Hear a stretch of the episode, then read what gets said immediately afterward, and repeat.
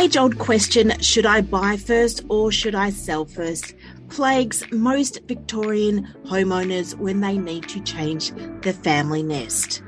It's a scary time, as either way you do it, the worst case scenario is that you could be left with bridging finance or left homeless, depending on which way you go. Today, we are going to get some expert advice on how you can weigh up which to do first buy first or sell first, depending on your circumstances. You're listening to Real Estate Right. Top experts talk about how to buy, sell, rent, and invest right. Your host is Sue Langford.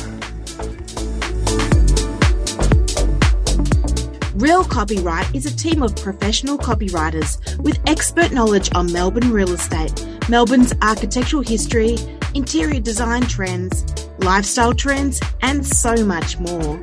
If you're looking for a copywriter who knows Melbourne property, contact Lisa on 5977 8889 or send her an order at orders at realcopyright.com.au. David Banks from Jellis Craig Boroondara is on again today to talk to us about if we should buy first or if we should sell first. David is a licensed estate agent with over a decade of experience in real estate sales and has seen it all, consistently helping his clients navigate the best way to approach the buying and selling process. So, welcome, Dave. How are you today?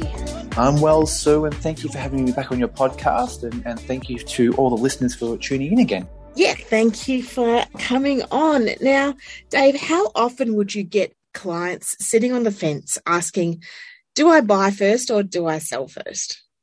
Well, I think it's just one of those questions that will, will always depend on the different age and stage of, of where people are at in their life. But yeah. it's a really common dilemma uh, because it's going to depend on, you know, your finances and, and do you are you going to feel more comfortable knowing about where you're going to go and live next or do you feel more comfortable knowing how much you've got in your back pocket to go and spend mm. having already sold? Um, and will that put you ahead of, of another buyer? And mm-hmm. that might also be dependent on the market. Yeah. Now, I know I'm guilty of doing both. I have um, bought first and freaked out that I need to organise, you know, settlement the same day. So, you know, you sell for hopefully a good price, but not quite sure. No, actually, have I, have I sold first? I can't remember. I've done, I did Norland Street to Desmond. That was a buy first, then sell. And then Desmond, we rented. And then I rented. And then I rented. I bought first twice. Mm. Yeah. Okay. And had and how did you feel with the different scenarios? Well, because it's emotional either way. Look, it's it is, but I think most, I'm a bit of an impromptu person. I'm a bit like, oh, let's just buy this and hopefully the um, bank will give me the money. and it's always been a very stressful thing um, in those last few weeks. It's getting worse, I must admit. The banks are getting worse in terms of lending money in the time frame that you need it.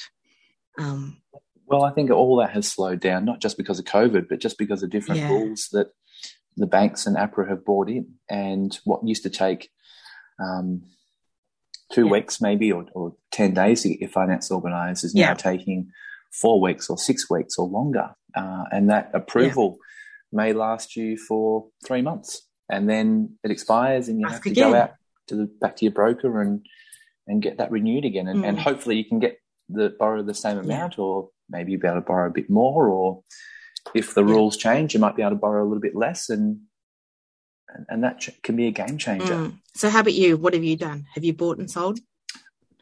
I have uh, bought first, yeah, and then sold second, yeah, and it was a good experience because of the market at the time, and that was in 2015. Yeah.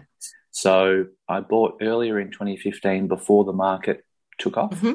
And then when I was selling uh, a few months, three months later, because I had a five month settlement, I'd negotiated. Yeah. Um, I, I probably did get nearly 10% more than I was expecting. Yeah. But that was a product of the growth in the market. At the time. Now, the only question I had afterwards was, would I have bought something different mm.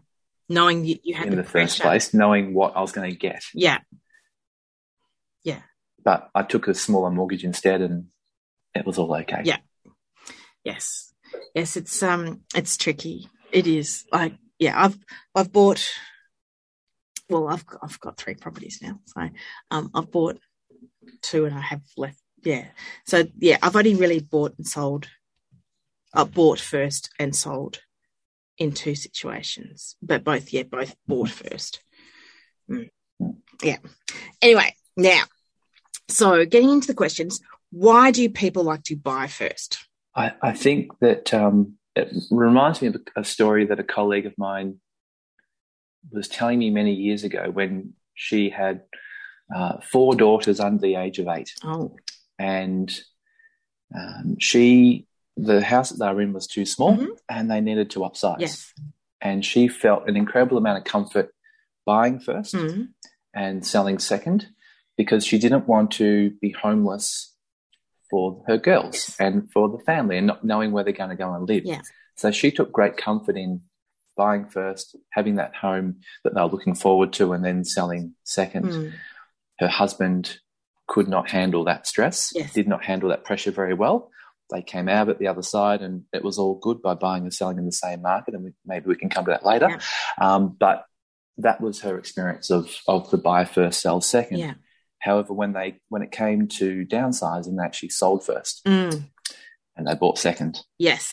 And whilst her husband handled that process very well, Jen did not handle the yeah. that stress very very well. And, and literally, it was sort of that last weekend before they were going to have to start looking at rental properties mm. that they managed to secure a property in a in a hot market. Wow. And and had to knock out a number of bidders and maybe pay a little bit more than they were hoping to, but secure yes. their next property. Mm. Yes, it is very much about what stage in life you're in, isn't it? Like upside. Yeah. And I think a lot of downsizers like to know if you're downsizing from a, a big family home you've maybe been in for 30 or 40 Yeah. years, it's, it's a really emotional decision to, Yes. to make that move. Yeah. And then to find the perfect home as a downsizer for that next 10, 15, 20 years can be hard. Mm. But knowing that you're that. trading down into that, in, in, a, in, a, Yeah. in the same market, but you're trading down financially. yeah, so you'll have The left over at financial end. part would take the pressure off a little bit, but at the same time, you want to know that you're buying something that you will be, you know, you you love, you know, that you know that you'll Mhm. be happy in that space. Mm. And Yeah. as you said, it's And sometimes those downsized properties don't actually, like financial, like logically, they're not worth sometimes what they're paid for. Mm, But the value is in the peace of mind and the comfort that yeah, I can live very safely in this single level home yes, on a smaller block with less garden mm, in a little community, maybe with two or three other properties that we can get along with. And, and sort of what price do you put on that emotional security? yes, yes, definitely. Now, people, why do people like to sell first? Obviously, we've we've sort of touched on it a little bit, but you know, is there a broader answer? Yeah, I've got, I've got. Actually, it makes more sense for them to know what they've got in their back pocket, Yes, um, and and I think also with their with what they're selling, being an apartment, it actually will make the the job easier for the broker to maybe even get them a little bit more money from the banks mm, or from the lender, Yeah. so that they can go into the market with no questions on what they can spend. Yeah. And if it means that they're at an auction bidding against someone who hasn't sold, then that other buyer who hasn't sold might hesitate. Yeah. And might not spend it, not might not bid that extra ten or twenty thousand. mm, And therefore my clients will have an advantage. Yeah. They can be quickly, decisively, uh, right down to the last cent. mm. And that- that'll that'll probably be the difference with them buying a property or missing out on their dream home next. Yeah. Sounds good. I think we're talking about a couple of strategies that we're talking about later in the in the in the podcast. But that's okay. That's all good. Um now, obviously with different markets, it could also be deciding factor why you would buy or sell first. So if it's a buyer's market, should it, you know, should we buy or sell first? Well, if the market is is plateaued, if it's a le- level playing field, yeah. if it's an even market, then uh, I think it's a, it probably doesn't matter. Yeah. I think it's more around um, the age and stage that's going to work for you. Yes. Um, but buying and selling in the same market is the best advice that any agent can give mm. a, a, a, client. Because you do hear of um, many people who go, "Oh, look, I'm going to sell first, and then we're going to rent for like 12 months, and then we'll, you know, see what our options are." You know, and it's like that's all well and good, but what's going to happen in that 12 months? Yeah, I hear it a lot. I'm sure you do too. Mm. Yeah, I mean, everyone's got the everyone wants the crystal ball. Yes, everyone wants to sell at the peak and buy at the bottom, but the reality is that by the time you realize it was the bottom, mm. that's already gone beyond that and is back up on the rise again. Yeah, we know the markets work in cycles. Yes, and for me, it's probably more about the right property, mm. finding the right home that is going to suit you and the family. Yeah. And it doesn't matter whether it's boom or doom you, you buy the property because it's the right property. Yes. For you, not for anybody mm. else, for you. Correct. Yeah. Yeah. Yeah. Yeah. Yeah. So if it was a seller's market, obviously, which means that so many buyers out the there. Market's on the rise. Yep. Um, would it be better, like if, if you were on that um, seesaw of not sure which way to go, would you sell first or would you buy first? I think you find yourself trying to buy when the market's a little bit lower yeah. in that seller's market. Yes. And hope and pray that the market continues to rise. Yeah. And that you can then come out better on the other side in six or eight weeks' time. Because but you are but you're risking that the market may drop. Yeah. May not may change. May change. But in saying that, I think like over the last well, last year, there was a stage there where there was like six to eight buyers on almost every property. So mm-hmm. it was quite scary trying to secure a property. So you would, knowing that the market was, you know, booming and there was so many, mar- you know, buyers out there, you'd probably be better to buy first before you sold. Yes, because you know that there's going to be other buyers who will buy your home. Yeah, because if you've been to every auction and there's been six buyers that it you know, people putting their hand up all the time, you go, well, there's going to be somebody who's going to love my home. So you you take that, you would take that um, risk, I'd say. Hmm. Yeah. And there's always risk in, in any way that you do it. Yes. There's no perfect way of doing no. it. Yeah. And you also have to remember that your style is not necessarily the same as everybody else's style. So, you know, unless you've got something that looks like it was renovated in the last three or four years, it's really one of those things where, you know, there could always have that little bit of doubt in mm-hmm. what you've got and the likability, the lovability of it, I guess. Yeah. What if? What if? what if I change the colour scheme to grey instead of taupe? All that sort of stuff. Okay. Now, Claire from Ascot Vale has been told by her solicitor to organise some bridging finance. What is bridging finance and what is it going to cost me? Well, bridging finance is one of those special little things where when you've got the loan period between your settle the two settlement periods yeah. of what you've bought and what you've sold. So essentially your what you've bought settles first and you need that extra money until your property settles to pay for what you've bought. Yeah. So, for instance, and that's going to be a bit more expensive than just a normal yeah. loan by a few percent um, for that six week, eight week, however long the period is. The difference that you need that that finance bridged for. So, say you have a million dollar mortgage on your first house. And that's a lot, but you know, say you've got a million dollar mortgage on the first house, you sell it for two million dollars you buy your next place for two and a half, mm-hmm. you've essentially got your first million dollars plus that two and a half and costs. That you're paying mm-hmm. bridging finance on, or not not the first million. The first million you've actually got secured in your first mortgage, but you're paying bridging finance on one point five. Oh, sorry, two point five million dollars.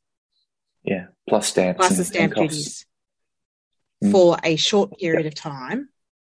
Yes, but it's as you said, it's a slightly higher percentage.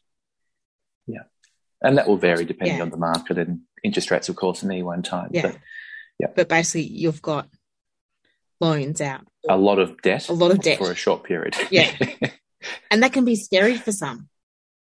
Oh, it's inc- it would be incredibly scary because that could be yeah. a question of you know four, five, six thousand dollars extra on that month. Mm-hmm. Mm. I think that's the cost of the cost of doing business. That's yeah. the cost of buying first and selling second. Yeah. Yeah. The, the process controls you. Yeah. Probably more than you get to control it. Yes. I think if you sell first, yeah. you control the settlement period. You control any conditions that the buyers might be putting on that sale. Mm. You get to be in a lot more control. Yeah. You have less control in terms of what properties will come to market and what you'll choose to buy, mm. but you've still got control. Yeah. Yes. So, for instance, if you sold first and yeah, you could say, look, I'm happy to have a six month settlement because that buys you time to mm-hmm. secure a property with maybe a 90 day settlement that might coincide with. And try and dovetail everything together. Yep. Oh, I've done that plenty of times. That's scary too. oh my goodness. When my partner sold his house, the people who bought his house organised their settlement the same t- day as ours. And then people who bought their house organised their settlement the same day. Oh, there's a lot of dominoes. Oh, yeah. And so it was like 11 o'clock, 1 o'clock. No, I think it was even earlier. Anyway, 11 o'clock, 1 o'clock, 3 o'clock, for instance, there were the three settlements. And the first one was an hour and a half late. Mm. So we were all hour and a half late. I think, well, I think we to like that was probably before the days before PEXA. And now they can yeah. do them all at the same time. And money yeah. will just magically go between everywhere and it can all sort itself out. Yeah, that was only three and a half years ago. Yeah. Yeah. PEXA, PEXA has made a big, big difference. Big difference. Yeah. Beautiful. Yeah. Very yeah. efficient. Yes.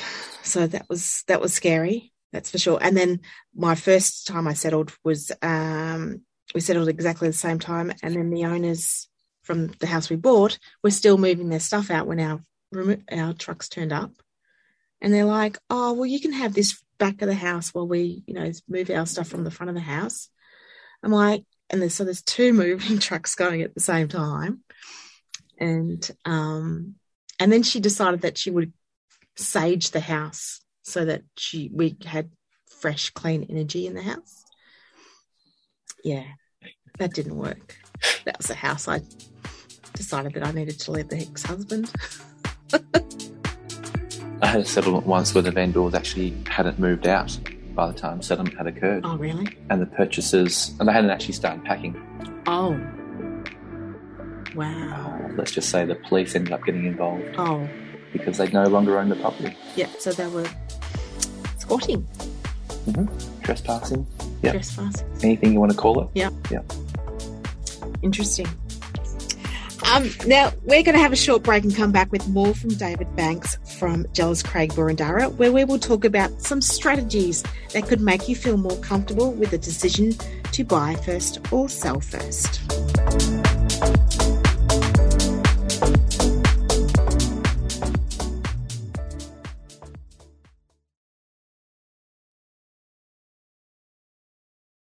You're listening to Real Estate Right, and we are talking to David Banks from Jellis Craig in Boroondara about what to do buy first or sell first. Now, Dave, what are some strategies we should apply if we want to sell first? I think getting the house ready and prepared, regardless of whether you're going to sell first or buy first, is really important. Yeah. So that if you do find the right home, and you do choose to buy first, Yeah. then basically the next week you can be getting ready and having photos, floor plans, copywriting done, Yeah. all those different things to get to get your campaign live. Yes. There's there's otherwise you're going to be spinning your wheels. You're going to lose two or three weeks um, getting in some trades to do some painting and gardening and styling and all those different things that take time. But if you've got all that ready and prepared, then you're just waiting to find and buy and secure the right property. Yeah. Also, having, as I said earlier, talking about finance, having all your finance organized, having your bridging finance organized, Mm. having all that money, all those boxes ticked, Yeah. so that if you do sell first, well, then, or buy first again, you're ready to go. Yeah. I'm a bad person for that. Don't worry, I've bought a house without finance. Get your finance organized. yes. Don't be a. Definitely if you're selling first and get your house ready if you're buying first. I guess the scariest possibility is that we're left homeless if we sell first and don't find something suitable to buy. What are some options for short term accommodation? Uh, some clients I had last year that um, found themselves in that situation um, actually did a, a longer term rental on an Airbnb. Yeah. And negotiated with the uh, the property owner, and they just had a uh, an existing agreement just to, to to have the property as long as they needed it. Yeah, nice. So they had an automatic income as an, as the Airbnb owner Yeah. um, and uh, that fixed the problem Yeah. very very easily, and and without tying them into a fixed lease of a of a rental property and paying a bond and all those different things. And like I've done that too myself. I did a two two month Airbnb in St Kilda once. Um, but the beauty of it, that sort of thing, is you don't have to pay utilities. Like none of that's in your name. You don't have to pay insurance because it's not your property. You know, all, all your furniture in storage. put your furniture in storage.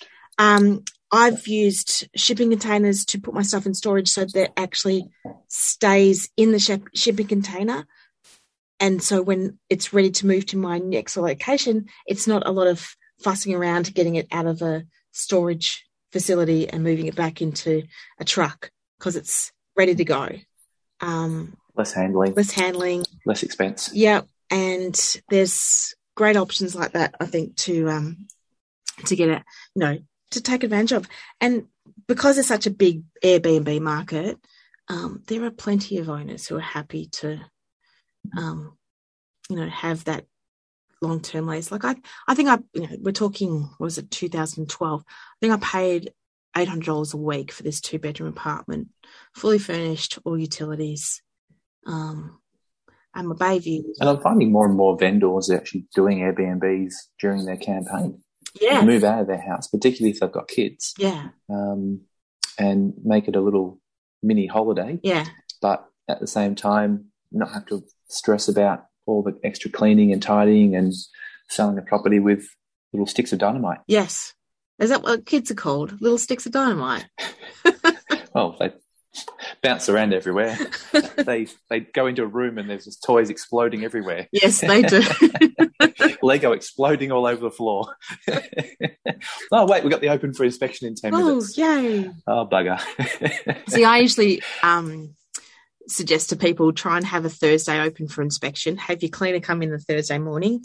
You know, Thursday nights takeaway, Friday nights takeaway, Saturday, you know, you have your breakfast, small clean up, leave the house, do your inspection, and then you live normally for four and a half days and do it and repeat.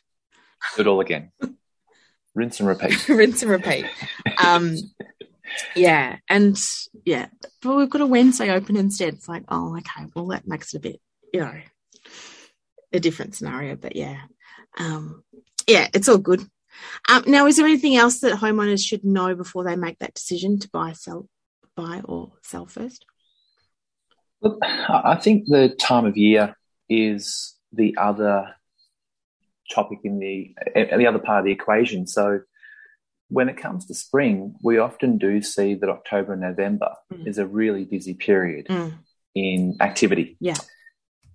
And selling a property during that time becomes more competitive. mm, Yes, there's still buyers, but there's also more homes for sale. Mm. So that in itself just means that buyers might not be looking at your home and two others. Mm. They might be considering your home and six others. Mm. And, and that lends itself to buyers being a little bit more fickle or um, there's just a supply and demand equation. Yes. So sometimes my conversation is about having that. Um, what about putting your, your home to market during August or September? Yeah. When there's less competition, there's less homes for sale. And then you're that buyer in that October, November period when you have the choice of the market Mm. and more homes to uh, to consider. Yes. So you can go along and yes, we like that one and we like three others. And if we don't buy that one, well, that's okay. There's there's three more to choose from, Mm. and you can then be that fickle buyer who actually uh, sells for a little bit of a higher price in August, September, and then maybe buys at a genuine market price as opposed to slightly inflated market price in that busier period. Yeah. And in the first half of the year, well, then you could be selling in Feb, March and buying in, in May, June. Mm. I think that's wise advice. I must admit, I have had an auction on the last day of November or last Saturday of November, and it was the worst result I've had out of all of four properties I've sold. Yeah. Mm. Mm. Yeah. And people selling in December are doing that because they have to, not because they want to. Yes. Yes. That's, yeah, it's usually um, deceased estates, it's investors going. They bought something in October. What? They have to sell. Someone's bought something in October. They have to sell it in the end of November, December. Yes, that too. Um, and there's the um, yeah, and there's the investors who who are like, you know what, I'm sick of this. You know, in my system, I want to get rid of it. So yeah, yeah, or the divorces. Yeah, that's the other thing. Yeah, Mhm. Yeah. they're like A lot of separation sales in February, Yeah. Because well, there's divorces happening in December and then sales happening in February, March, but but the divorces in Oh, they, December. they hang on till Christmas. You, they hang on for one more Christmas. Yeah. Well, there's that. And then, but then divorce from now, like they don't want to be holding on another two months, like, because it's going to be Mhm. realistically February before they auction again. So if they're really, Yeah. if, if they've, if it's been fluffing around for a year or two through the courts, they go, let's just get rid of this now. Um, because I'm sick of, I, I can't, don't think I could do another couple of months. Yeah. Isn't it? Yeah. hmm Yeah. Unfortunately, it Yes, does. It's, it's a, Cycle of an unfortunate reality. Yeah. Yeah. Well, thank you so much, David, for helping real estate right listeners with this common dilemma. How can buyers and sellers get in contact with you? Oh, look, you know, anytime that someone wants to um, ask a question, my number is 0422 868 410. And I look forward to having con- conversations with um, anyone that has any questions. Beautiful. Thank you so much. And we will also have your details in our show notes and our social media. Now, next week we have Mark Perry from Melbourne Insurance Brokers to talk to us about our home and contents insurance and how that can be affected when you put your property on the market. So don't miss it.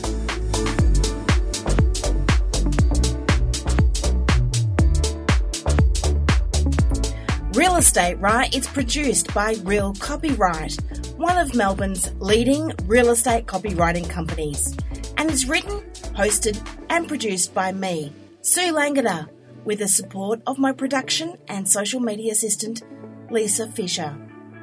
All information given on this podcast is a guide only and delivered to help you understand the intricacies that can happen in real estate. We recommend that you get professional advice that is designed for your own personal circumstances. We would like to thank Podbean for hosting this podcast, Premium Beat for their music, Francis Morello for his voiceover, and Zoom for the recording. If you have a real estate story that is inspiring or a great how to tip, please contact Lisa on 5977 889 to find out how you can be a guest on Real Estate Right in 2022. If you would like to know more about our copywriting services, please email Lisa at orders at realcopyright.com.au. Thank you for listening to Real Estate Right. It's where buyers, sellers, renters, and investors get their real estate right.